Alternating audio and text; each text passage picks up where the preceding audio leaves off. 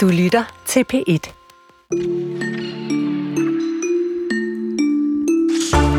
Jeg står her med en øh, kop, en helt almindelig kaffekop, men den er alligevel ikke så almindelig. Der er en øh, Irma-pige på, og det er hende. Det er simpelthen Irma-pigen, men hun har en smøg i munden, og øh, ved siden af hende står der fuck Coop. Og det må man ikke. Sådan en kop må man øh, ikke lave, har det vist sig. Tidligere i år sagsøgte Coop det galleri, der står bag kruset, og øh, en masse andre produkter også, og også galleriets ejer. Og i dag kom dommen så. Kunstneren bliver forbudt at bruge varemærket på samtlige produkter, og alt skal tilbagekaldes, lige fra malerier og plakater til muleposer, t-shirts og kaffekopper til dem, som øh, den, jeg står med. Vi har talt med kunstneren Love Party og får en juridisk vurdering af den her dom. Og så bringer vi en øh, nekrolog, altså selvom det måske er lige tidligt nok. Men brevet går en, øh, i hvert fald en krank skæbne i møde, fordi øh, prisen på frimærker stiger øh, til næsten det dobbelte, og PostNord har opsagt samarbejdet med rigtig mange udleveringssteder rundt omkring i landet. Og det vil have indflydelse på vores skriftsprog, altså at vi ikke længere sætter os ned og skriver breve. Det mener i hvert fald vores gæst, som er her sidst i den her time. Velkommen til Kulturen. Albi, Linnea Albinus Lande er lige ved siden af mig. Jeg hedder Karen Sækker. Og der er jazz i luften i aften, når øh, DMA Jazz kårer årets bedste musikere og musikalske oplevelser. Så der dukker helt sikkert en øh, masse sommerfugle op i maverne på dem, der er nomineret. De vivler rundt i øh, jazzmusikernes maver med dem, hvis de går og håber. Men en af dem, der kan gå fuldstændig roligt til DMA Jazzfesten, det er vinderen af Børnejazzprisen. Kåret på forhånd. Velkommen, Malene Kærgaard. Tusind tak. Du har øh, skabt, nu siger det lige fordi lytterne ikke ved det, nødvendigvis ved det, øh, det der hedder Musiksanseriet, og arbejder sammen med andre musikere om at spille jazz for børn på institutioner, skoler og endda fra ladvogne. Det er rigtigt. Og alt det her, det, øh, det gør du nogle gange, men ikke lige nu, fordi du står her hos os. Og lad os lige høre lidt af en god sang.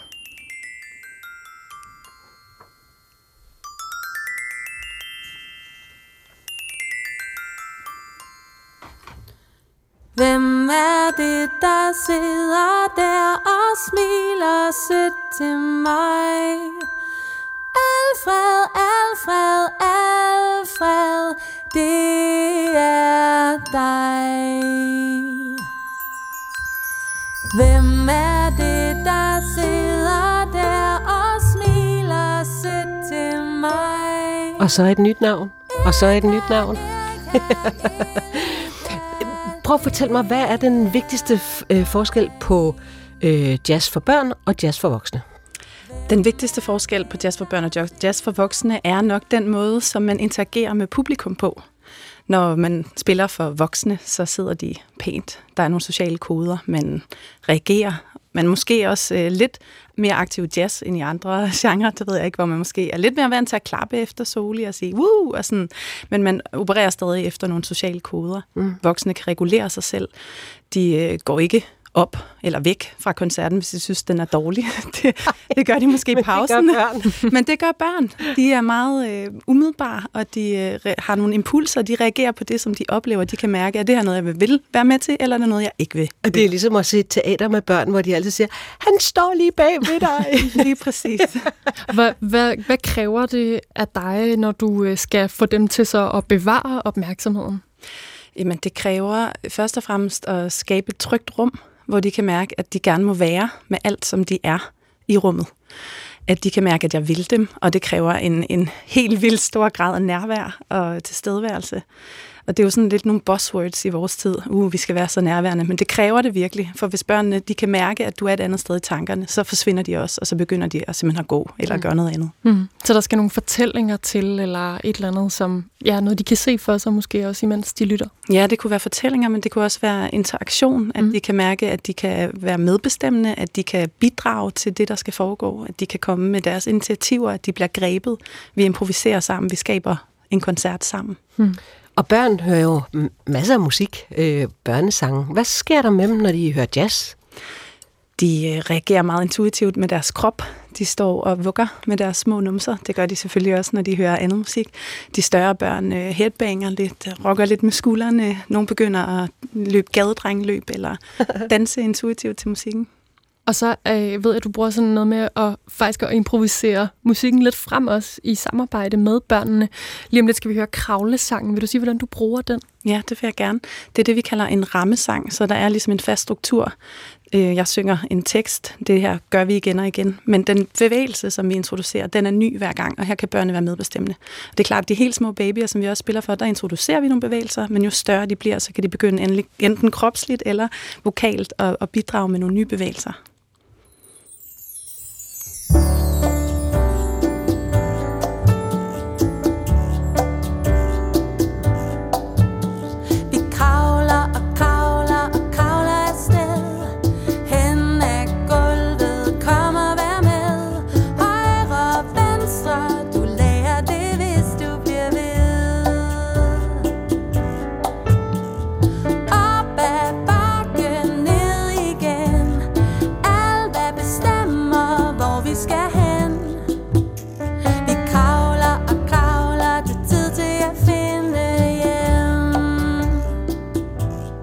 Malene Kærgaard, øh, her er som sagt øh, kravlesangen, men det er jo ikke langt fra i hvert fald det første jazznummer, du har skrevet til børn. Hvordan fandt du på, at du skulle være i, i den øjenhøjde med din musik? Jamen, jeg, øh, jeg mødte Lotte Kærså i 2008. Jeg ved ikke, hvorfor jeg blev så draget af at skulle noget med hende. Men en musikpædagog. Musikpædagog, en af de største, vi har i Danmark, som virkelig var en del af græsrodsbevægelsen. Og selv musiker også. Og selv musiker ja. i den grad. Og hun øh, viste mig en ny måde at møde børn på, når man var i musiksammenhæng. Jeg havde været vant til sådan en mesterlærertradition, hvor man hele tiden skulle kravle op ad en trappe og leve op til en masse forventninger og gøre ting på den samme måde helst som læreren kan være, jeg har været uheldig. Men øh, pludselig så oplevede jeg, at, øh, at det ligesom var børnene, der havde dem, at det var dem, som vi skulle kigge på og gribe deres initiativer og mærke deres historie og fortælling i rummet og, og inddrage dem. Og, øh, og så var der jazz, improvisation, rytme på en helt anden måde, end jeg havde oplevet før, og det blev enormt draget af, så derfor fik jeg virkelig meget lyst til at skabe mit eget univers. Mm. Vi skal høre en, en anden sang, som vi måske også kan bruge til at tale om det der med at få børn ind, nu, jeg tror du kalder det at få det ind i et univers, øh, og få dem engageret. Sæbeboblesangen, hvad ja. kan den? Jamen, jeg synes jo, at alle børn har ret til magi. Altså, kunsten kan jo give børn øh, det tredje sprog, hvor vi kan kommunikere nonverbalt, og hvor vi kan være til stede i vores følelser, og vores sanser virkelig mærke os selv. Mm. Og, øh, og det kan sæbebobler. De kan sådan noget med at drage selv. Voksne bliver sådan helt draget af dem. Nogle gange har jeg dem med rundt øh, på tur med mine børn og puster, og man kan se, at alle får lyst til at springe dem, eller røre ved dem, eller fange dem. Så det er det, den sang kan. Den kan beskrive, hvad det er, vi gør, når vi puster sæbebobler. thank you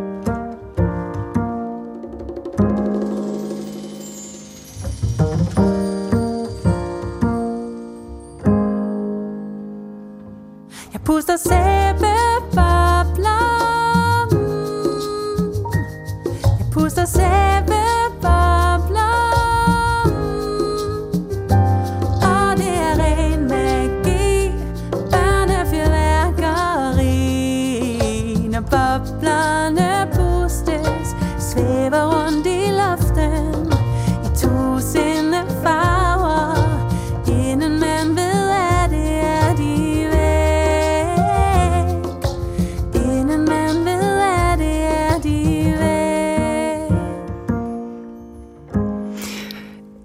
som du allerede har været inde på, Malene Kærgaard, enormt sandsligt at være øh, barn, må man gå ud fra til de her koncerter, hvor man kan få lov til også at hoppe rundt og bruge sin krop. Men det er jazzen jo altså sanselig i det hele taget. Mm. Voksne mennesker, der går til jazzkoncert, gør det jo også for på mange måder, det tør jeg godt at, at sige på vegne af en masse mennesker, at se, hvad der foregår i en øh, improviseret solo for eksempel, ikke? fordi der også mm. er sådan enormt meget krop ja. i hele den genre. Men hvorfor er den så vigtig lige i forhold til børnene?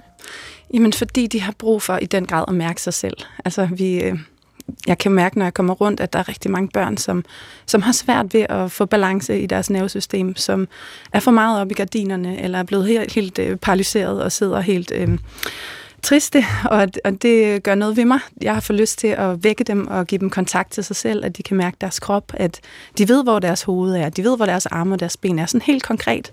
Der er rigtig mange børn, der ikke kan mærke sig selv. Og så har jeg jo lyst til at, at lade dem mærke musikken inde i kroppen, og mærke deres, deres følelser og deres øh, sanselighed og være til stede på den måde. Og det tror jeg også, du har ret i, det er det, vi oplever også, når vi hører voksenkoncerter, at der er noget på spil, at vi som publikum bidrager til musikken. Mm. Og musiksanseriet, ja. som jo er dit øh, gebet. Hvad er ambitionen med det? Altså, er det også herfra, at de kommende jazzmusikere skal komme, når du Helt tager ud sikkert. til alle babyerne og børnene? ja, det er totalt hjernevask. Ej, det må vi ikke sige til nogen. Men ja, det er det da. Altså, jeg oplever, at der er meget mindre musik i skolen. Der er meget færre øh, undervisningstimer på seminarierne. Der er færre lærere, der bliver uddannet. Der er bare ikke særlig meget musik. Og jeg har jo lyst til at kravle ind i stuerne og give børnene den her adgang til musikken. Vi har også lavet nogle YouTube-videoer i håb om, at de ser dem og får lyst til selv at spille, kunne få lyst til at synge, og mærke, at de også har øh, ret til at udtrykke sig kreativt. Ja. Tillykke med øh, prisen. Tusind tak.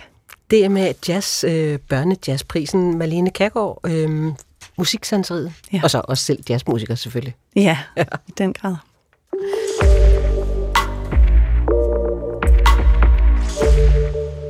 Tilbage i øh, juni, der sagsøgte Coop Danmark det galleri, der hedder Art Pusher Gallery, og galleriets ejer, kunstneren Love Party, for at gøre brug af varemærket Irma Pigen på en række forskellige produkter, som så efterfølgende blev øh, sat til salg. Coop Danmark, de øh, poppede Art Pusher Gallery og tilbagekalde alle produkter, der er fremstillet med den her Irma Pige på, for at simpelthen at kunne beslaglægge dem. Men Love Party siger, at der har ikke været nogen indtjening i forbindelse med øh, den her fremstilling af de forskellige produkter. Der har nærmest været øh, et økonomisk underskud, og derfor synes Love Party, at øh, anklagen skulle frafaldes, og han skulle frifindes. Og i dag øh, faldt så dommen i Søger Handelsretten kl. 10 i formiddag, og konklusionen lød, dommen lød, at Art Pusher Gallery øh, forbydes at bruge varemærket på alle produkter, og at alle dem, der findes derude på markedet, skal tilbagekaldes. Altså, og det er både malerier og plakater og den kop, du har stående henne øh, mm. ved dig, øh, hvor man blandt andet kan se, at hun ryger cigaretter og siger, fuck Coop. Der er også øh, nogle andre produkter, hvor hun drikker af en ølflaske. Og så skal Art Pusher Gallery og øh, altså ejeren øh, Love Party inden 14 dage betale øh, sagens omkostninger til Coop lidt over 200.000 kroner. Velkommen til dig, Sten Schamburg Møller. Ja, tak. professor i medieret ved Juridisk Institut på Syddansk Universitet. Lad os høre din reaktion på dommen. Øh, ja, altså, det er jo en ret omfattende dom på den måde, eller det, teknisk set er det en kendelse, men det er nu lige meget, det er fordi, det er et forbud. Nu bliver det forbudt at gøre de her ting. Mm. Øhm, men jeg, altså, umiddelbart så synes jeg, at det ser meget fornuftigt ud. Der er en, øh, det man ikke må, der er sådan en bestemmelse i varemærkeloven, der siger, at man ikke erhvervsmæssigt og utilbørligt, det kender vi jo det ord andre steder fra, må bruge et velkendt varemærke. Og, og det er så det, øh, retten siger, det det, der er sket her, det er en erhvervsmæssigt, det, det, de bliver sat til salg. Og det der med, at der ikke er sådan en stor indtjening ved det, det fratager det jo ikke at være erhvervsmæssigt. Øh, man så bare ikke være så god til at tjene penge på det, men det er jo noget andet. Øh, og så det der med utilbørlig brug af et velkendt varemærke, ja, Irma Pigen og Irma er et velkendt varemærke, og den utilbørlige brug, ja, det siger man altså, det er de her, øh, altså nogle af de eksempler, du selv nævnte, øh, og når man bruger det sådan i kommersiel sammenhæng, så kan det altså forbydes, og det er så det, retten har gjort. Ja, og, og hvis du nu har du nævnt noget af det, øh, men hvad er sådan det, der især bliver lagt vægt på i kendelsen? Øh, ja, der bliver lagt vægt på øh, forskellige, øh, forskellige ting. Der bliver blandt andet lagt vægt på en udtalelse øh, i P1-kulturen, øh, hvor øh, Love Party har udtalt, at øh, øh, her er et af landets bedste logoer, så det tænkte jeg, det overtager jeg da bare. Jeg adopterer bare Irma Pigen. øh, og det kan man sige, det er jo lige når næsten en tilståelsesag, at man bare bruger øh, løs af, af andres varemærker og sådan. Ikke? Og, og, og så skal altså jeg vil gerne understrege, det er jo meget det der erhvervsmæssige, der er vigtigt, når vi er inden for varemærkeloven, fordi Øh, det kunne jo være, og det får retten sådan set også antydet, at, at hvis der har været tale om, altså for eksempel en, en enkelt maleri, en enkelt plakat eller et eller andet, altså hvor man kommenterer, øh, for det kunne for eksempel være Irmas lukning eller nogle andre ting, ja, så vil det nok have set anderledes ud. Men når der er tale om en altså merchandising, øh, man kan sælge kopper, jeg ved ikke hvad, øh, så er vi over i, i øh, erhvervsmæssig brug, og så er det varemærkeloven, og så det må man ikke. Men øh, Sten Schamburg Møller, kunstneren Love Party her, som altså har fremstillet alle de her produkter med Irma-pigen på, mener jo selv, at der aldrig har været en økonomisk uh, gevinst i forbindelse med det, den, her, den her brug af Irma-pigen ja. fra galleriets side. Så hvad er der egentlig lagt vægt på i forsvaret?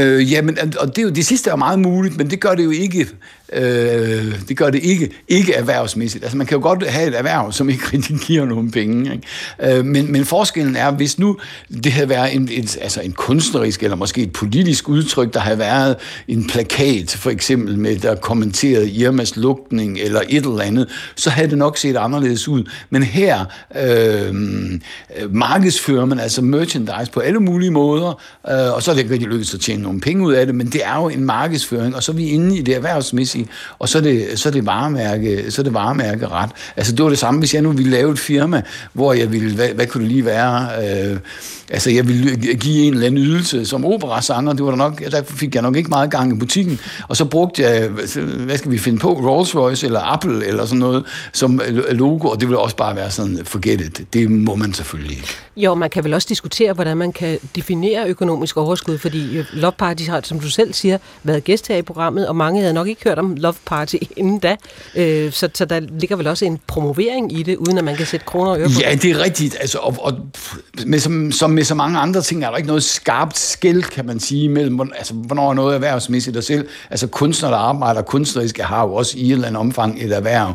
Men her er der jo tale om, altså især det med, at der bliver solgt merchandise, eller forsøgt solgt, skulle man måske sige, uh, merchandise, uh, kopper og krus, uh, jeg er lidt uklar på hvad, præcis, hvor mange forskellige ting, der bliver solgt. Og, og så er man ligesom ude over over en, en ren, hvad kan man sige, altså hvor en mere ren kunstnerisk udnyttelse, altså for eksempel hvis man øh, udstillede et, et billede, ligesom Andy Warhol har udstillet, hvad var det for nogen, øh, var det Campbell's eller Libby's tomater eller et eller andet, øh, hvor man bruger det, og, og det vil jeg mene, det ville være, have været helt acceptabelt, men det er den her øh, merchandising, øh, som gør, at, at det bliver erhvervsmæssigt, og så duer det ikke. Så, så er det helt op, for mig at se, at det er ret oplagt. Det er en, det er en oplagt, eller en, en rigtig kendelse i hvert fald, at, at det må man ikke. Men altså nu øh, har du ikke stadigvæk koppen, Linnea.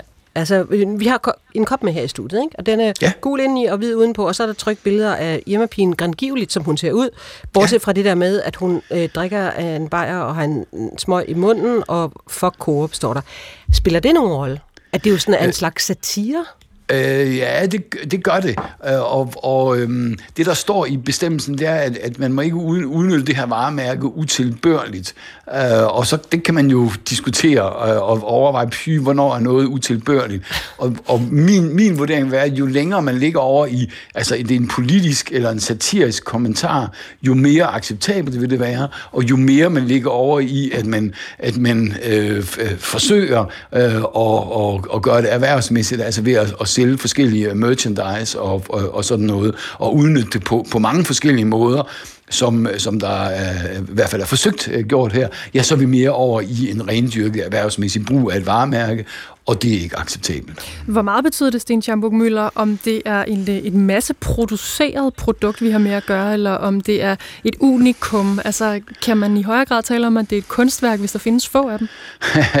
ja, det sidste er, det vil jeg må, måske nødig svare på, men, men i varemærkelovens forstand, øh, der, er det, der er det oplagt, der vil det betyde noget, om det var altså et enkelt kunstværk, der var, der var øh, hængt op på en udstilling, eller sådan noget, øh, og så netop, at det er masseproduceret, fordi så kommer det erhvervsmæssigt jo ind meget, meget mere tydeligt, at det her, det er, øh, altså kan man tælle noget af det her, øh, og sådan, ikke? Okay, så det er øhm. merchandise øhm, over kunst, det er det, der ligesom også ligger i den her Ja, det, ja det, kan man, det kan man sige, det kommer i hvert fald ind her i forhold til, til den her bestemmelse, som, som taler om den her øh, erhvervsmæssige og utilbørlige udnyttelse af, af et velkendt varemærke. Mm. Ja, så, så vil sådan nogle overvejelser øh, øh, komme ind i billedet. Altså man kan sige, at loven lægger op til, til sådan en ret åbne overvejelser, der kan tage forskellige ting ind i betragtning. Og vi har ikke haft så mange domme på det her område, øh, men det forekommer mig ret oplagt, at, at en af de ting, der er øh, lagt vægt på, ja, det er nemlig den her merchandising, altså den her øh, kommercialisering af det, og så også det, som jeg nævnte før,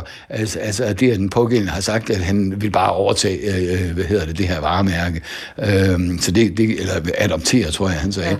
Ja. Øh, og det, det gør jo også, at, ah, prøv lige at høre, det kan man jo ikke bare lige gøre. Det, det er jo andre, det er jo, nogle andres varemærke. Præcis. Sten, du hænger lige på, for vi har kontaktet øh, begge parter i sagen for at få en kommentar fra dem med deres reaktioner på den her dom. Den faldt jo som sagt her til formiddag i Sø- og Handelsretten, hvor kendelsen lød på, at øh, Art Pusher Gallery bliver forbudt at bruge varemærket Irma-pigen på samtlige øh, produkter, og at alle eksisterende effekter skal tilbagekaldes plus en, øh, en sagsomkostningsdækning, kan man sige, på over 200.000 kroner. Først øh, hører vi lige fra Jens Jul Nielsen, informationsdirektør i øh, Coop Danmark. Vi er meget tilfredse med den øh, klare kendelse, der er kommet i dag. Det betyder, at vi kan blive ved med at investere i Irma som øh, brand. Det er jo ikke sådan, at fordi at den lukker som butikskæde, at Irma ikke længere har enorm værdi for os den øh, skal leve som et varemærke på de kvalitetsvarer, som Irma er kendt for, og som fremover skal sælges i øh, vores andre kæder. Så dermed kan vi fortsætte med at gøre det, når øh, vi har fået så klar en kendelse i dag. Og hvorfor valgte I at, øh, at sagsøge kunstneren Love Party i, øh, i første omgang? Det var fordi man øh, tog og misbrugte øh, vores varemærkerettigheder og dermed øh, vores værdier man kunne øh, udhule øh, værdien af vores varemærke, og hvis vi stillesigende så til det, vil øh, alle andre kunne øh, fremover øh, bruge mærket, og så vil det ikke have nogen værdi længere. Ikke så overraskende en forholdsvis tilfreds øh, informationsdirektør i Coop, Jens Jul Nielsen. Sten Chambo Møller, øh, hvad, hvad er din kommentar til det, han siger her? Øh, jamen, jeg ved ikke, om jeg har nogle kommentarer til det. Jeg kan godt forstå, at han er tilfreds med, med afgørelsen. Nej, men jeg tænker også på det der med, at det handler jo også om, at de, øh, de lukker godt nok øh, Irma-butikkerne, men de skal stadigvæk kunne bruge mm, øh, mm, den ja. her Irma-pige. Ja, ja, ja det, er jo, altså, det er jo det varemærke er beregnet til. Altså, det er jo det der med, at de skaber, de skaber en værdi, eller kan skabe en værdi for, for dem, der, der, der ejer eller indehaver af, af varemærket, af brandet og sådan, og det kan man jo fortsat bruge. Nu kender jeg jo ikke nærmere til, til, til planerne, men det er jo klart, at man kan, altså hvad ved jeg, man kan bruge det til Irma-kaffe, eller hvad, det, det er de jo bedre til at finde på, end jeg er. Øhm, men det vil man jo fortsat øh, kunne bruge, og, og, og, og fortsat kunne bruge varemærket i den sammenhæng sammenhæng, så det forstår jeg godt. Du må sikkert gerne komme med til en eller anden form for udviklingsworkshop, Sten. Vi har også talt med Art Pusher Galleries ejer, Love Party. Vores kollega Joachim Kruse Rasmussen talte med ham om dommen tidligere i dag. Det man kan sige, de har gjort, de har gjort det nemt for sig selv øh, i Søhandelsretten, fordi de overhovedet ikke taget stilling til min ophavsret som kunstner. Altså, de er ikke gået ind og vurderet, om jeg har ophavsret til de værker, jeg sidder og maler med min pensel. Det er de slet ikke taget stilling til. Og, og det er jo selvfølgelig et problem, at de ikke gør det for mig. De har taget stilling til, om jeg kommercielt har udnyttet det i mit galleri, altså via, via at, at sælge produkterne i mit galleri. Det har de taget stilling til, og der er blevet nedlagt forbud. Men det samme forbud er ikke blevet nedlagt for mig, øh, over for mig som kunstner. Så, så som situationen er nu, så ser det ud som om, jeg som kunstner egentlig gerne må fortsætte, men mit galleri må ikke. Og det er jo en mystisk situation, kan man sige, at stå lidt i. Så, så jeg synes, dommen er ret uklar. Og jeg kan sige, jeg havde selvfølgelig også forventet, at vores, vores argumentation har jo hele tiden været kunstnerisk ytringsfrihed. Og så er det selvfølgelig lidt skuffende, at de slet ikke tager stilling til det i, i dommen. Men det er jo en midlertidig forbudssag, hvor Coop jo bare skal sandsynliggøre det. De skal jo ikke bevise noget, de skal, eller godt gøre, de skal jo bare sandsynliggøre, at der kan, have, at der kan være et forhold, hvor, hvor, hvor de bliver udnyttet kommercielt. Ikke? Ja, for dommen lyder på, at uh, dit galleri, som du, som du ejer, Art Pusher, ja, det er blevet ja. forbudt at, um, at gøre brug af Irma-pigen ja, som ja. varemærke, og du ja. skal tilbagekalde og fjerne ja. alle de produkter, som, um, som har Irma-pigen på sig. Yes. Og inden for 14 dage, lyder dommen også, så skal du betale sagens omkostninger yes. til Coop Danmark, der lyder ja. på 201.000 ja. og 549 kroner. Så havde du forventet den her dom, eller kommer den bag på dig? Nej, altså man kan sige, øh, set i lyset af, af, af tidligere sager, som vi har sammenlignet os med, Ulla Alberg mod Tintin og Nadia Plesner imod Vuitton, eller Berlingske Tidenes med den lille havfru senest, de sager er jo meget sammenlignelige med mine, og de er alle sammen først blevet afgjort i højesteret. De, de er blevet tabt i, i de nedre instanser, kan man sige. Så vi var lidt forberedt på, og vi er forberedt på, at vi skal i højesteret for, for at vinde sagen. Så det har vi egentlig været klar over hele tiden. Det interessante ved beløbet af sagens omkostninger er jo, at uh, Coop kom jo med en advokatret på knap en million. Den er blevet totalt underkendt. Og dommen har underkendt de omkostninger, de har haft på 960.000 kroner. Dem har de underkendt og reduceret til med 90 procent, skal jeg regne ud.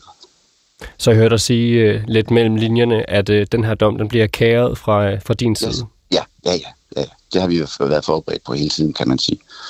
Vi havde selvfølgelig håbet, at vi havde, vi, at, at, at, kan man sige, vi havde fået med og nogle flere ting, Øh, men i og med, at det jo kun er en midlertidig forbudssag, så kan man sige, at deres bevisførsel har, øh, kræver jo heller ikke det samme, som hvis det er den, i virkeligheden, kan man sige, at, at den, den rigtige retssag, den kommer jo først senere hen, fordi det er en midlertidig forbudssag, kan man sige. Og så deres bevisførsel har jo ikke skulle være på samme niveau, som det skal i en rigtig retssag. De skal bare sandsynliggøre, at der måske er øh, en overtrædelse af deres varemærkerettigheder. Ikke?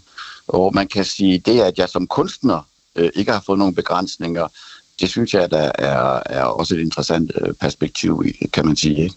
Hvad, hvad vi så vælger at bruge det til, det, det, det må vi så se hen ad vejen.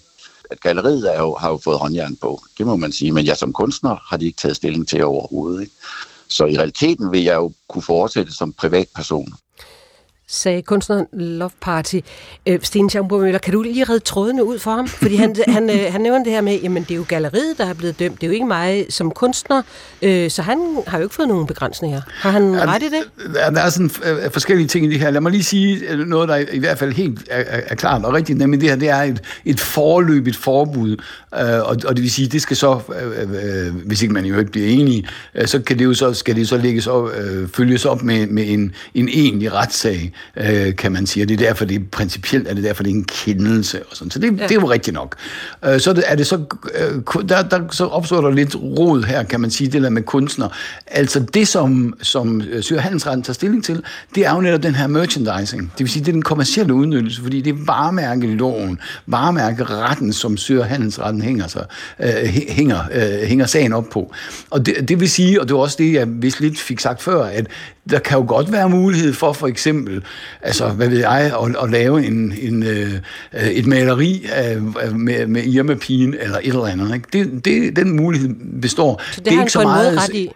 Undskyld? Så det har han på en måde ret i, at ja, det, ikke ham ja, som altså, Det er ikke, ja, ja, altså det, det, der er jo ikke lagt... Øh, det er den erhvervsmæssige brug, som han har sagt, hey, det her, det er en øh, utilbørlig erhvervsmæssig brug af andres værmærker. Det må, det, det må du ikke, og det må hverken, hvad hedder det, altså han selv, eller øh, firmaet, eller galleriet, eller noget. Men øh, Søger Handelsretten har jo ikke taget stilling til, øh, hvad kan man sige, den, den, øh, den rent kunstneriske, altså det var det, vi var lidt inde på ja, ja. før. Det kan jo godt være svært at, at lave nogle skarp sondring, men altså, øh, der, der er i hvert fald et rum, det er helt oplagt. Der er et rum for, for, for kunstnerisk øh, øh frihed, der er et, opre, øh, et rum for, for politisk ytringsfrihed og sådan. Ikke? Og det har Søgerhandelsretten jo ikke taget stilling til. Klart nok.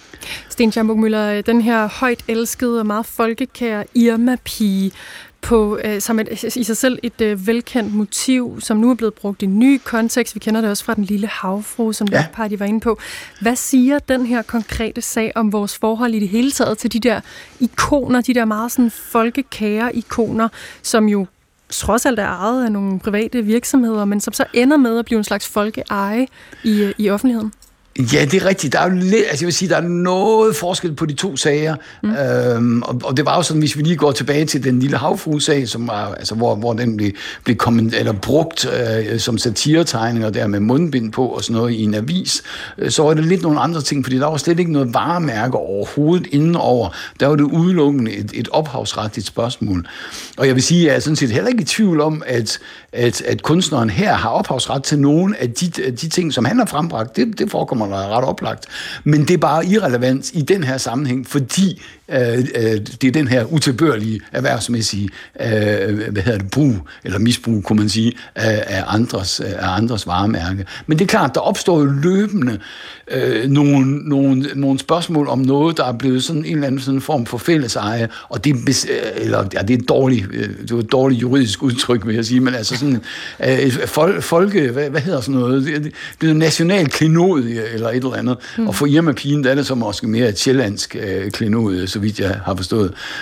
Øhm, men, men, og, det, og det er klart, det, så, skal man, så kan der jo samtidig opstå nogle spørgsmål om, hvad for nogle sammenhæng må man bruge det mere i, øh, og, og der er der jo forskel på, om man bruger det som en kommentar til et eller andet, øh, eller man, som man, der skete ved den lille havfuger i Berlingske, eller man bruger det sådan til at lave merchandise og sådan. Ikke? Hvis det, man nu havde forsøgt i den lille havfuger øh, at, at lave merchandise med en satiretegning eller et eller andet, så ville den sag også have faldet anderledes ud. Det er jeg ret overbevist om. Ja. Vi skal lige holde øh, snor, hvad hedder det, snuden i sporet her.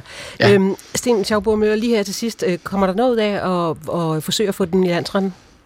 Ja, det er jo, altså, vi har jo det system, det, man kan jo forsøge at, at, at, at få den prøvet ved, ved højere instanser, og så, så må vi jo se, øh, hvad, hvad altså, der er jo en, en ret omfattende bevisførelse, det har jo taget også et stykke tid for, for retten at få for afsagt mm. den her dommer, der er, hvad var det, jeg læste, der var 700 sider, som jeg, hvad hedder det, må, må være ærlig at indrømme, jeg har, dem har jeg altså ikke læst alle sammen. Ej. Så det er jo en meget omfattende sag, øh, så der er selvfølgelig noget bevis, der kan være, der kan falde forskelligt ud, men som sagt, altså jeg synes, at, at, at, at kendelsen her virker meget øh, sådan velbegrundet og overbevisende. Der er lidt godnatlæsning klar, klar til ja. dig, Sten.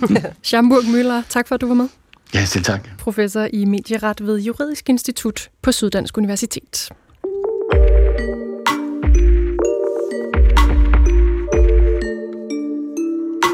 Jeg tror faktisk ikke, jeg mindes, at vi ligesom i det her program har øh, fremhævet og lavet en historie ud af, at en øh, trailer, altså en, en lille reklamespot for et computerspil har premiere. Men, øh, Men det er stort det gør vi i dag, fordi det er den her meget længe ventede øh, trailer. Lucia, do you know why you're here? Bad luck, I guess. I dag løfter Rockstar Games nemlig en lille del af sløret for det måske mest ventede computerspil, faktisk nogensinde Grand Theft Auto 6. GTA, som det også øh, bliver kaldt i folkemunde, og cirka alle, har så rekorder både i salg og i øh, spillerengagement verden over. For øh, 11 år siden, eller 10 år siden, udkom GTA 5, der er det øh, næstbedst sælgende computerspil nogensinde med over 190 millioner solgte kopier, og et af de mest økonomisk succesfulde øh, underholdningsprodukter i det hele taget, med en omsætning på over 8 milliarder, milliarder dollars. Og nu læser jeg noget, som nogen har skrevet til mig, fordi jeg aner det simpelthen ikke selv. Men jeg kan fortælle, at GTA er et actionspil, hvor man øh, skal styre en hovedperson gennem forskellige missioner i forskellige byer. Øh, og de her missioner er som regel sådan nogle øh, kriminelle foretagender, bankrøverier, likvideringer, biltyveri. Det er derfor, det hedder Grand Theft Auto. Mm-hmm. Øhm, og så alle mulige andre lyssky aktiviteter. Du tager Men- afstand fra det, Karen, men du vil elske Jeg tager overhovedet ikke afstand fra det, men jeg er nødt til at bare deklarere, at jeg aner ikke noget om det, men det er der heldigvis Det er andre, rigtigt, der det gør. du siger. Og en af dem, der ved noget om det, øhm, det er Bo Kampmann Walter, som er lektor i medievidenskab fra Syddansk Universitet. Han har nemlig kaldt Grand Theft Auto for vor tids bedste bud på den store samtidsroman, og derfor er det da noget, øh, jeg skal til at spille. Ja. det kan jeg da Det skal du altså. finde ud af. Nå, vi spurgte ham tidligere i dag, hvorfor han mener det. Jeg tror, at Grand Theft Auto-franchisen, som efterhånden har rigtig mange år på banen, og nu kommer så øh, næste år jo altså Grand Theft Auto nummer 6, der foregår i et slags Miami. Jeg tror, at den har det til fælles med, med kunstværker, sådan spredt ud over historien, men lad os bare tage de sidste 300-400 år, at der er kommet et eller andet værk, det har jo så hidtil primært været bøger, som har taget pulsen på samfundet på godt og ondt. Så det har både været noget med at age en masse mennesker hen over håret, men det har også været noget med at give dem en ordentlig mavepuster. Og man kan jo bare tage et par nedslag i den lange, lange rejse. Øh, øh, Goethe, den store tyske digter, øh, skrev jo Den unge Werders lidelser, ja. øh, hvor han portrætterer sådan en, en, en kunstnerisk sjæl, og, og, og han er jo meget optaget af at begå selvmord på sådan en meget fed og kunstnerisk måde, og det i gang satte jo sådan en helt bølge af mode selvmordstendenser. Så gang i den, ikke? Og, og, og ruskede op i samtidig, men han fangede ligesom et eller andet. Og så kan vi jo spole helt øh, tilbage, frem til øh, Claus Riffbergs kroniske uskyld, ikke? Det var sådan en... Øh, altså, øh, konfirmanderne skulle have i gave, ikke? Altså, den, den, den tog jo også ligesom sådan temperaturen på en, en, en så småt gryende seksuel revolution, ikke? Ganske vist blandt overklassen, ikke?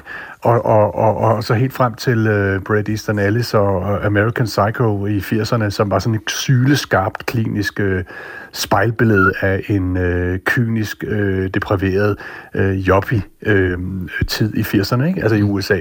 Og, og, og, og så kan man sige, hvad får vi så? Jamen så kommer computerspil jo, som i stigende grad er blevet god til at fortælle historier, samtidig med, at man kan hygge sig med at stjæle biler og, og slå løs på folk og sådan noget. Ikke? Altså en øh, skide godt gameplay, men samtidig også fortælle en enorm øh, interessant, kompleks og i virkeligheden også meget sådan sarkastisk historie om alt det, man får fra massemedierne. Alt det, der på en eller anden måde bliver losset ind i hovederne på os, især de sådan lidt yngre generationer. Og det er jo simpelthen det, som kunst kan i, på godt og ondt. Altså simpelthen at være et spejl, en prisme af vores samtid. Og hele tiden med den der øh, ting med, at det ligesom får en på overdrevet. De der ting, der ligesom er tendenser, bliver skruet helt i bund. Mm. Øh, og det har nogle mennesker jo sagt, for rigtig mange mennesker, især i USA, sagt, det er noget værre noget, det er amoralsk, det er afstumpet osv. Der vil jeg sige, ja, det er det, men det er fordi, det er et spejl af noget, nogle afstumpede tendenser, mm. ligesom tilfældet var med, med American Psycho i 80'erne. Ikke? Ja, Så det er derfor, jeg mener, at det er på godt og ondt af et, et spejlbillede af den uh, samtid, vi lever i. Yeah, man. That's Liberty City for you. Bo Karman Walter, lad os lige hjælpe lytterne lidt. Dem, der ikke kender Grand Theft Auto. Hvad, hvad er det for et univers, vi befinder os i her? Altså det, der ligesom er hele kagebunden under Grand Theft Auto-franchisen, som jo efterhånden har rigtig, rigtig mange år på banen, det er jo sådan en, hvad skal man sige, sådan en, en, en, en kriminel verden, ikke? Øh, og, og, og den her kriminelle verden, den er jo interessant nok at kigge på, men den er måske endnu mere interessant at være en del af, fordi der sker jo altid noget spændende i en kriminel øh, dagligdag, ikke? Og, og, og, og den flytter så ligesom sådan en scene øh, rundt fra, fra, fra det ene efter det andet Grand Theft Auto-spil, eller sådan en installment, øh, således at man i nogle lette, fiktive varianter af Los Angeles og øh, New York, øh, som især er interessant for mig, fordi jeg synes Grand Theft Auto 4, som foregår i noget, der hedder Liberty City, som er kalkeret over New York, er, er måske den bedste bud øh, på, på, på, på, på, på et godt kunstværk, og så øh, femmeren og sekseren, når vi er i sådan en slags Miami. Men, men, men, man jo altså hele tiden med muligheden for at spille de her øh, sådan øh, meget kulørte øh, kriminelle mennesker, som skal løse nogle missioner, men også det her med bare at rende rundt i det her univers, som er ret fortryllende. Fordi noget af det Grand Theft Auto kan og også kunne sådan rent historisk, det er, at man ikke alene ligesom sådan skal et eller andet, altså løse en gåde, eller gøre et eller andet osv., som er meget sådan spilagtigt, ikke? Men, men også det her med, at man har et enormt øh, geografisk øh, byterræn og, og, og gøre godt med, så man kan opdage rigtig, rigtig meget. Og det var jo historisk med til sådan ligesom at indvarste hele det her øh, large open world games, mm. som man så jo altså senere hen har set øh, eksploderet med Red Dead Redemption og forskellige andre spil. Ikke? Og, og det, det var ligesom det, uh, Grand Theft Auto kunne. Og det, vil altså, og, det, og det vil altså sige, at man kan bevæge sig nærmest øh, hvor som helst på det her gigantiske kort mm. med mhm. fly og i biler og på gåben og metro, og så simpelthen udøve de, ja, de missioner, man skal løse, men også simpelthen bare tæve forbipasserende, eller være sammen med prostituerede, eller hvad man nu har lyst til. Alt er frit. Nemlig, og, og, og når alt er frit, så spejler det jo egentlig, øh, for at vende tilbage til det her med, hvordan det er at spejle vores samtid, så spejler det jo egentlig også det der, som er vores lod, ikke? Altså, at vi faktisk har en ret stor frihed, og den frihed er blevet geografisk forstørret, kan man sige, i et spil, så det er ikke bare ligesom en lille Pac-Man-arena eller et eller andet, øh, ligesom i Counter-Strike, hvor du har sådan en rimelig begrænset verden, du render rundt og skyder i. Men her har du faktisk noget, der er i højere grad med til at signalere noget liv, fordi du kan søge ud i krogene, Og det, og det giver dig jo i virkeligheden et, en, en, en, en etisk mulighed, som også er sådan lidt en etisk forbandelse, ikke? fordi, øh, og nu foregriber jeg måske noget med, hvordan er det sådan er etisk interessant, det her spil, snarere end bare at være afstumpet, og så skal man forbyde det. Det er jo det der med, at spillerne i virkeligheden overladt til sin egen, sit eget moralske kompas. Fordi hvis man bare sådan ligesom kører der ud af efter det her gameplay, så synes man jo ligesom jeg selv, når jeg spillede Grand Theft Auto, at det var skide fedt at køre den her bil ud i floden og få den til at snurre rundt op i luften og gå amok med baseballbat og alle mulige ting, som jo er helt ude i hampen, men som på en eller anden måde er meget fedt, når først adrenalinen ruller og så videre. Indtil det går op for en af de her karakterer, man spiller, og som man lever sig ind i, jo faktisk også har en backstory. De har faktisk også noget på hjerte. De har faktisk også noget, de gerne vil opnå. De har faktisk også noget, de gerne vil omstyrte. Og det er derfor, jeg synes, Grand Theft Auto 4 er rigtig øh, fed. Den foregår i Liberty City, altså øh, frihedens by, ikke? Øh, hvor Niko Bellic, en, en eks-jugoslav, som er dybt traumatiseret, kommer til New York eller Liberty City, og så prøver han egentlig at lægge sin kriminelle fortid fra sig. Han vil starte på en frisk. Men gummer han dig starte på en frisk, siger spilleren. Fordi spilleren skal jo igennem alt det her fede med at slå albanske mafiosoer ihjel og køre stærke biler og, og lette damer og alt det der, som han jo er skide god til, fordi han er kriminel eller tidligere kriminel. Men stik imod hans intention om faktisk at starte på en frisk og, og, og altså ligesom at, at viske tavlen ren. Og det synes jeg er rigtig interessant, og det er jo lige præcis det, kunstværker kan gennem tiderne, at de får folk ideelt set til at tænke over deres egne handlinger. Uh, og her altså i et kæmpestort, kulørt univers. Why don't you show me around the city? Fucking terrorists! Du har tidligere sagt, du sagde det også lige før, øh, at, at, at GTA på en måde er et spejlbillede af den rabiate udgave af massemedierne. Prøv at uddybe det lidt. Ja. Altså, hvis man, man, man sidder der som producer i et lydstudie, ikke? og så laver man ligesom sådan en kompilering med et lille kassettebånd fra min egen ungdom, ikke? Hvor, man, hvor man tager sådan brudstykker og alt det der, som egentlig er ret voldeligt, uden at man nødvendigvis tænker over det. Alle de her brudstykker af rap-sange, alle de her brudstykker af ting, der tigger ind på sociale medier, og så lige laver sådan en, en sådan lille mærketerning og alt det her, så får du noget, der er ultrakondenseret, ultravoldeligt ultra voldeligt osv. Og, og så, så strøger du den her magiterning, som igen er sådan ligesom koncentratet af alt det der, der, der tigger ind en helt almindelig tirsdag hos en 17-årig pige dreng, ikke? Og så laver du i virkeligheden et spilscenarie ud for det. Altså det her mener med, at det er et ultra sarkastisk spil, Grand Theft Auto-franchisen. Den tager ligesom alt det der, som er moderne, men som i virkeligheden er dybt depraveret og voldeligt, og jeg ved ikke hvad, og så skruer den lige op på, på, på, på 10, og på den måde bliver den sådan en, en overgivet, overdrivet udgave af alt det der bundfald fra, fra, fra massemedierne, ikke? Mm. Og vi slog fast, at altså, samtidsromanen spejler nutiden, fanger samfundstendenser og gør os i bedste fald klogere på vores samtid. Det er i hvert fald det, der er intentionen. Hvad, hvad er det, du mener, at GTA lærer os om vores samtid og ja, om os selv? Man har tidligere sagt, at noget af det øh, computerspil øh, fordrejer, altså den måde, som computerspil er med til at fordreje hovederne på os, siger dem, som er hvad skal man sige, øh, agtpågivende over for computerspil. Dem, som er lidt bange for, hvad det er for en indflydelse, de har. Og den er jo ret massiv på især yngre generationer.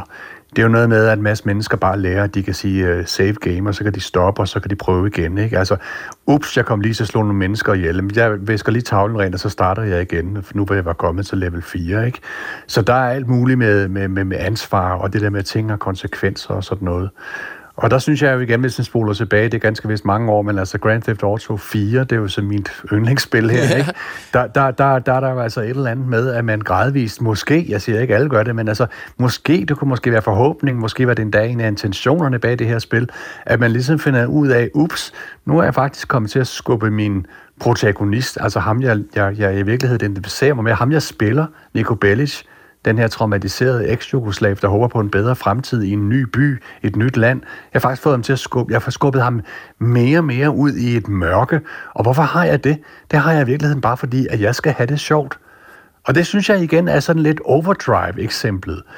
Kunstværk-udgaven er af noget, der måske i virkeligheden også kunne ske en helt almindelig øh, torsdag i Gullestrup, lidt uden for Herning, en onsdag, ikke? At man hører på alle mulige rap-sange, uden egentlig at tænke på, at de er dybt deprimerede, og de er misogyne, og de er an, an, ansporet til, jeg ved ikke hvad, Øh, men man lader det egentlig bare placere.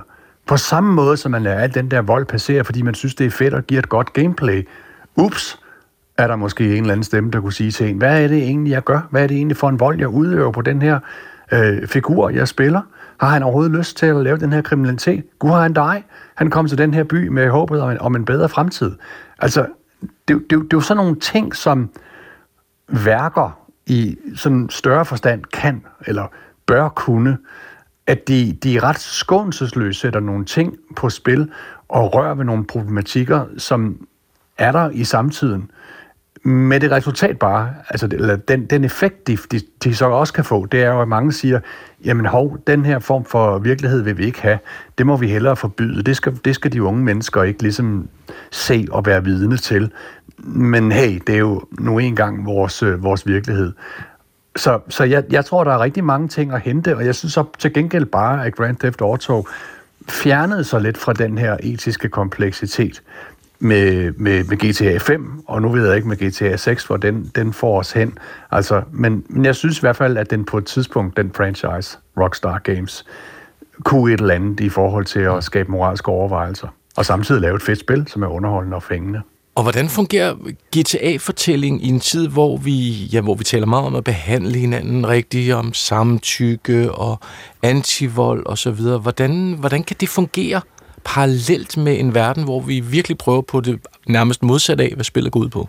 Man kunne jo godt i en amerikansk kontekst øh, tænke, at det her det var sådan en, øh, et, et, et sådan Ben Shapiro-spil, ikke? Altså, det repræsenterede en, en, en, en, en, en, en, en modkultur, ikke? Altså, det er sådan, ha, ha, ha, nu kan I bare se, hvad det er, I render rundt og ansporer, ikke? Også det er i virkeligheden dybt voldeligt, ikke? Og, og det er jo også sådan en, umiddelbart virker det som sådan en fuckfinder, finger til hele Gamergate, altså til hele den her, øh, hele det her fokus på, efter MeToo på, på diversitet og inklusion osv. osv. Det, er jo, det er jo nogle personer, som er ekstremt sådan øh, enåret i deres øh, seksuelle orientering, man, man har i de her universer. Ikke? Det, det er mænd og kvinder, og det er babes og, og store skrydende øh, mænd. Ikke? Altså, så, så det, virker jo, det virker jo helt åndssvagt. Jeg tror også, det handler om, at det er igen er den her overdrevne sarkasme om en samtidskultur, hvor der både under de han er sagt politisk korrekt, den politisk korrekte venstrefløj og, og den modkultur, man finder til højre, der er der igen den her kagebund af, af alt det her, det her massemedierede vold og snask og så videre, så videre, som, som begge fløje på en eller anden måde bør besinde sig på. Og det, det, er så, det er så igen blevet strøget ind i sådan et, et, et, et univers, hvor man render rundt og spiller de her figurer, som bevidst er overgivet, som bevidst er tegneserieagtigt stiliseret osv. Og der er det jo igen, jeg vil sige, at det er blevet mere stiliseret hvor, hvor det havde en anderledes kompleksitet, en anderledes nerve, en anderledes menneskelighed, vil jeg faktisk sige, i Grand Theft Auto 4. Grunden til, at vi taler sammen i, i dag, Bo, det er jo, at traileren, altså vi er på det her niveau, altså det er så ventet et spil, så selv en trailer for et computerspil, der udkommer, ja, måske en gang til næste år, måske først i 25, ikke? Øh, netop mm. har, har premiere traileren, altså. Det udkommer øh, meget, meget senere. Hvad, for, hvad forventer du dig? Øh, du lyder lidt som om, at du er en, øh, en, en GTA 4 øh, Gameboy, skulle jeg til at sige. Men, men, ja, men, det er hvad, i høj grad, ja. Men hvad forventer du dig af det her? I, ja, altså for, jeg synes jo, det er så øh, spektakulært, at der kommer det, så selvfølgelig så skal jeg jo skynde mig ned og få fat på det og alt det der. Så det venter jeg jo på som sådan en lille pige. Det, det, det, det er der jo ingen tvivl om. Men, men jeg har en, jeg har nok en, lidt en idé om, at man er gået bort fra den kompleksitet, som jeg synes, der var i Grand Theft Auto 4 med Nico Bellic og Liberty City og alt det, vi snakkede om med den etiske dobbelttydighed osv. osv. Ikke? Det synes jeg på en eller anden måde er blevet lidt forfladigt med femeren. Altså GTA 5 tog den konsekvens af det her med, at øh, man egentlig var meget sådan sporet ind på at spille den her person, og så blev det meget sådan lineært. Altså i virkeligheden sådan, det er ligesom en, en bog. Øh, og så kunne man spille tre personer og sådan noget, ikke? Og, og, og, og så har man måske også været påvirket af, at nu skulle man til synligheden have en, en kvinde, man kunne identificere sig med. Det er også vældig, vældig fint. Jeg synes bare, det ser ud som om, der er en stemme ind i mig, der siger, at det her, det er blevet sådan meget filmisk, og det er blevet meget sådan lidt ligesom sådan en rap-sang, bare foldet ud som et narrativ, ikke? Altså, mm. der, der var et eller andet der, som GTA 4 kunne. Så jeg synes, der, der er sådan en vis indimensionalisering, der, der ligesom er blevet skudt ind i den der franchise. Så det, jeg synes, det er sådan lidt generelt, altså jo, jo, jo flottere spændende bliver i forhold til sådan at være meget realistisk, eller fotorealistiske og larger than life, og øh, endnu større univers. Altså, jo, jo, jo, jo større tror jeg også lidt, der er en tendens til, at man glemmer øh, de her finurligheder, den her kompleksitet, øh, den her øh, kunstneriske nerve, som jeg rent faktisk synes, der var i, i firen. Så jeg synes jo, det går lidt ned ad bakke, men det er stadigvæk super fedt. Sådan sagde Bo Kampmann Valder, da vi øh, talte med ham om GTA. Han er altså lektor i medievidenskab på Syddansk Universitet. Hos mig er det gået meget ned ad bakke, hvor jeg bare sige, i de seneste 20 år. Og altså, ikke i det hele taget. nej, men når det gælder om, hvor mange øh, julekort, der står på mine reoler, det har muligvis noget at gøre med, at der ikke er så mange, der får nogen fra mig. Mm. Men det er jo en generel tendens, det der med, vi skriver mindre, vi sender mindre, og noget af det kan jo også handle om, at det bliver dyrere og dyrere, og nu bliver det endnu dyrere og dyrere, fordi fra næste år dobbelt så dyrt at, øh, at sende et brev, meddeler PostNord, samtidig med, at mere end 1000 postkasser forsvinder landet over, så der er, altså, det er hårde odds efterhånden. Øhm, så det er blevet til sms'er og chat og alt muligt andet. Mm. Øhm, vi skal tale om, hvordan, hvad det gør ved vores sprog, og velkommen til dig, Tanja. Tak skal du have. Som også hedder Karoli Christensen, øh, professor i Dansk Sprog Institut for Nordiske Studier og Sprogvidenskab øh, på Københavns Universitet. Øhm, du har taget nogle breve med, dem ja. kigger vi på lige om lidt. Men hvad har din undersøgelse vist om udviklingen af det danske hverdagsskriftsprog? Fordi det er der virkelig under forandring. Ja, det må man sige, og det betyder rigtig meget netop, at vi er gået over til de der korte meddelelsesformater, du nævner, så sms og chat og den slags. Mm. Øh, så det betyder meget for, hvordan vi formulerer os, og hvor hvad skal man sige, varieret vi formulerer os, hvilket ordforråd vi gør brug af og den slags, og helt ned på sådan noget som sætningsopbygning kan man også se forskel. Ja. Ja. Altså for eksempel bare det der med, at man skriver ILM i lige måde, ja. gør jo også, at vi aldrig varierer vendingen I lige måde. Lige præcis. Altså, ja. Så der er nogle ting, der bliver så fast, at man bare gør det på én måde. Øhm, og vi taler om, at der findes sådan et økonomiseringsprincip ja. øh, på de her sociale medier, fordi det skal både gå hurtigt, og nogle gange er der også lidt lidt plads, øh, og vi er vant til, at det skal være kort. Så derfor så fatter vi os i korthed. Mm. Alt bliver lidt kortere. Men så lad os kigge på måske kontrasten til kortheden, Tanja. Foran der ligger der sådan en, øh, en stak, som du har taget med, som ja. sagt, med nogle breve. Ja. Hvad er det for nogle? Jamen, det er breve, som jeg har fået tilsendt af helt almindelige danskere, fordi jeg for nogle år tilbage havde projekt, hvor jeg bad folk om at sende deres almindelige hverdagssprog af alle mulige slags. Og rigtig meget af det viste sig at være breve og postkort, enten som de selv havde skrevet eller havde fået, eller måske deres forældre havde skrevet eller fået. Øhm, og de har det der helt klassiske brevformat, som starter med kager, og ofte er der også en dato oppe i højre hjørne, ja. som, som vi kender det fra de gamle breve. Det var sådan, man lærte at gøre det. Ikke? Mm. Så, så genren brev kender vi jo rigtig godt. Og den har netop den der struktur med kære, og så et navn, og så slutter den med kærlig hilsen, eller venlig hilsen, eller hvad man nu... Man, der er tit lidt mere variation kommer lidt med slutningen. på relationen. Ja, det kommer nemlig rigtig meget an på relationen. Og hvordan er sproget så indimellem kære og farvel og tak? Jamen det er ofte i de lidt ældre breve, er det mere, er det længere sætninger, og de er måske lidt mere varieret i forhold til strukturen. Altså så man kan sige, det moderne, kortfattede øh, skriftsprog er sådan lidt mere øh, formet efter vores talesprog, som tit har nogle ret simple, korte elementer i sig, så det kan være sådan noget med, øh, hvordan har du det, jeg har det godt i princippet, så noget i den stil. Ikke? Ret simple ting, hvor øh, dem, der har taget sig tid til at skrive et håndskrevet brev, de har også ofte haft tid til at tænke lidt mere over, hvordan de gerne vil skrive. Og det, og det spiller også ind på, øh, på, på sproget. Vil du ja. prøve at læse lidt? Jo, jo, jeg har et meget fint et her, der starter. Kæreste Helene, nu skal du altså have en påskehilsen. Der har ikke været blæk i pennen i et halvt år. Jeg har ikke kunnet skrive, jeg har følt mig i mørke. Jeg tror, jeg stopper den der, for så bliver mm. det nemlig lidt personlig. Personen ja, ja. taler om øh, det mørke, øh, hvad skal man sige, den mørke årstid og det mørke sind, øh, og hvordan man håber på lysere dage. Mm. mm. Og her synes jeg jo godt, man kan se øh, sådan meget ekspressivt, øh, som, som er på, altså med ordvalg øh, alene. Øh, her, selvom det er fint sådan svungen håndskrift, så er det jo ikke fordi, der er emojis og den slags, så der er ikke sådan en udsmykning ekstra på det her brev, men der er en masse i sproget. Og måske også en lidt anden form for poesi i det ja. der hånd. Jeg ved ikke, om det har noget med håndskrift og det håndskrevne at gøre, men det med at have følt sig i mørke er jo ikke sikkert, at man lige skriver Nej. i en hurtig chatbesked. Jeg nej, ved det ikke. Nej, men jeg, jeg, jeg tror, du har ret, at der er en, et ideal om et smukkere sprog og et mere avanceret sprog i virkeligheden også, sådan så man har følt, at man skulle stræbe lidt højere måske efter sit udtryk mm. øh, i den slags brev. Mm. Jeg hæfter mig også med det der med, det er lang tid siden, der har været blik i pinden. Ja, er det ikke et fint udtryk? Jo, det er det, og, og det vil man måske heller ikke bruge i en sms. Nej, især fordi man jo så ikke bruger øh, en, en blækpen mere, vel? Det er jo taster, det hele. Mm. Der er virkelig, øh, der er virkelig sket et eller andet der. Øh, øh, har du flere eksempler? Skal vi ikke lige høre et mere? det var så ret. Ja. Jeg kan godt prøve at finde et her. Det er bare et kort sådan fødselsdagshilsen. Hjertelig tillykke med fødselsdagen, og alt godt i det nye år med kærlig hilsen. Og så kommer der så øh, navnene der til sidst. Det er jo en form, vi kender rigtig godt helt kortfattet, to the point, kan man sige. Der bliver ikke sagt så meget andet end det, der er nødvendigt, en, en fødselsdagshilsen. Men mm. det, det kan i forhold til en sms, som jo kunne det samme, det er, at der er en meget flot forside også, med, med flag, der er et og flag og blomster. Og det vil sige, det er jo sådan noget, man godt kunne udstille en lille smule derhjemme, stille det frem på Lige på gavebordet i hvert fald, det der kort. Ja, ikke? og nogle gange, sådan, det kender jeg fra mig selv, så må det godt stå fremme nogle dage. Og mine julekort, vil jeg sige, de har en snor, så jeg hænger mine julekort op. Jeg sender selv noget, der ligner 20 julekort hvert år, fordi jeg synes, det er sådan en dejlig tradition. Det er det. Og får ikke helt så mange tilbage, vil jeg sige. Men dem, jeg får, hænger jeg op. Jeg er begyndt at tage dem fra nogle af de andre år også. Mm.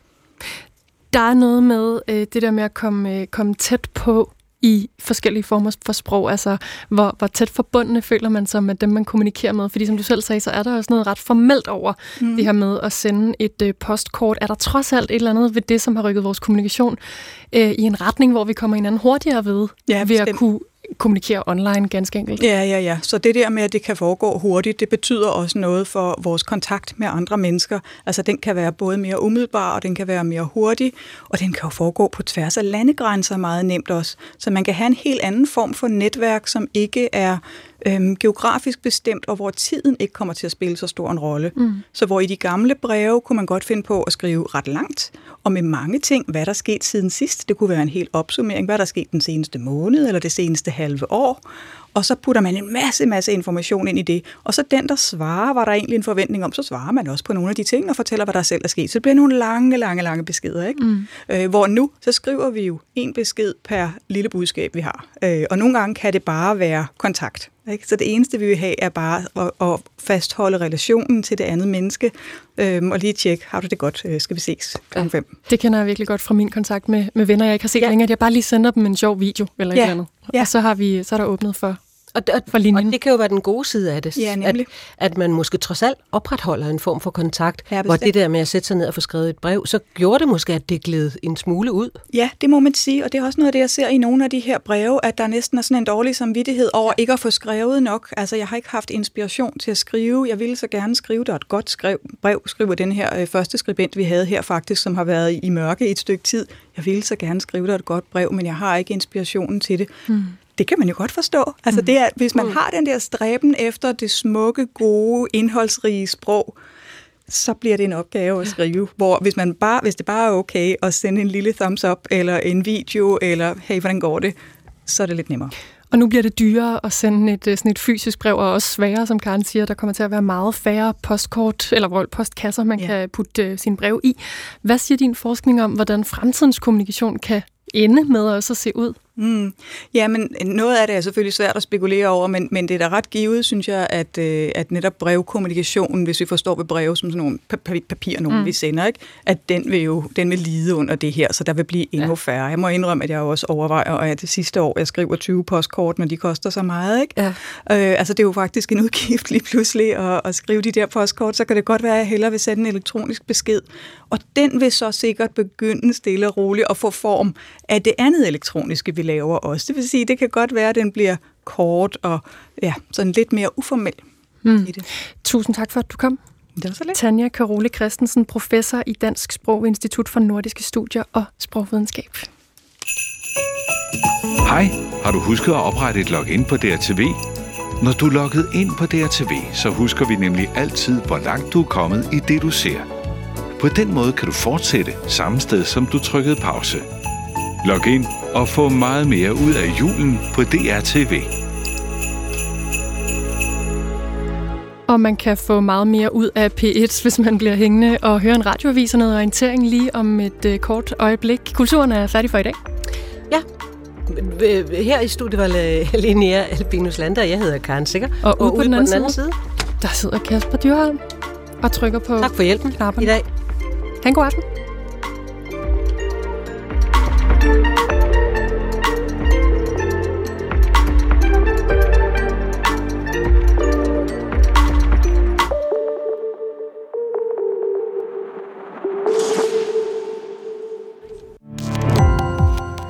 Gå på opdagelse i alle DR's podcast og radioprogrammer. I appen DR Lyd.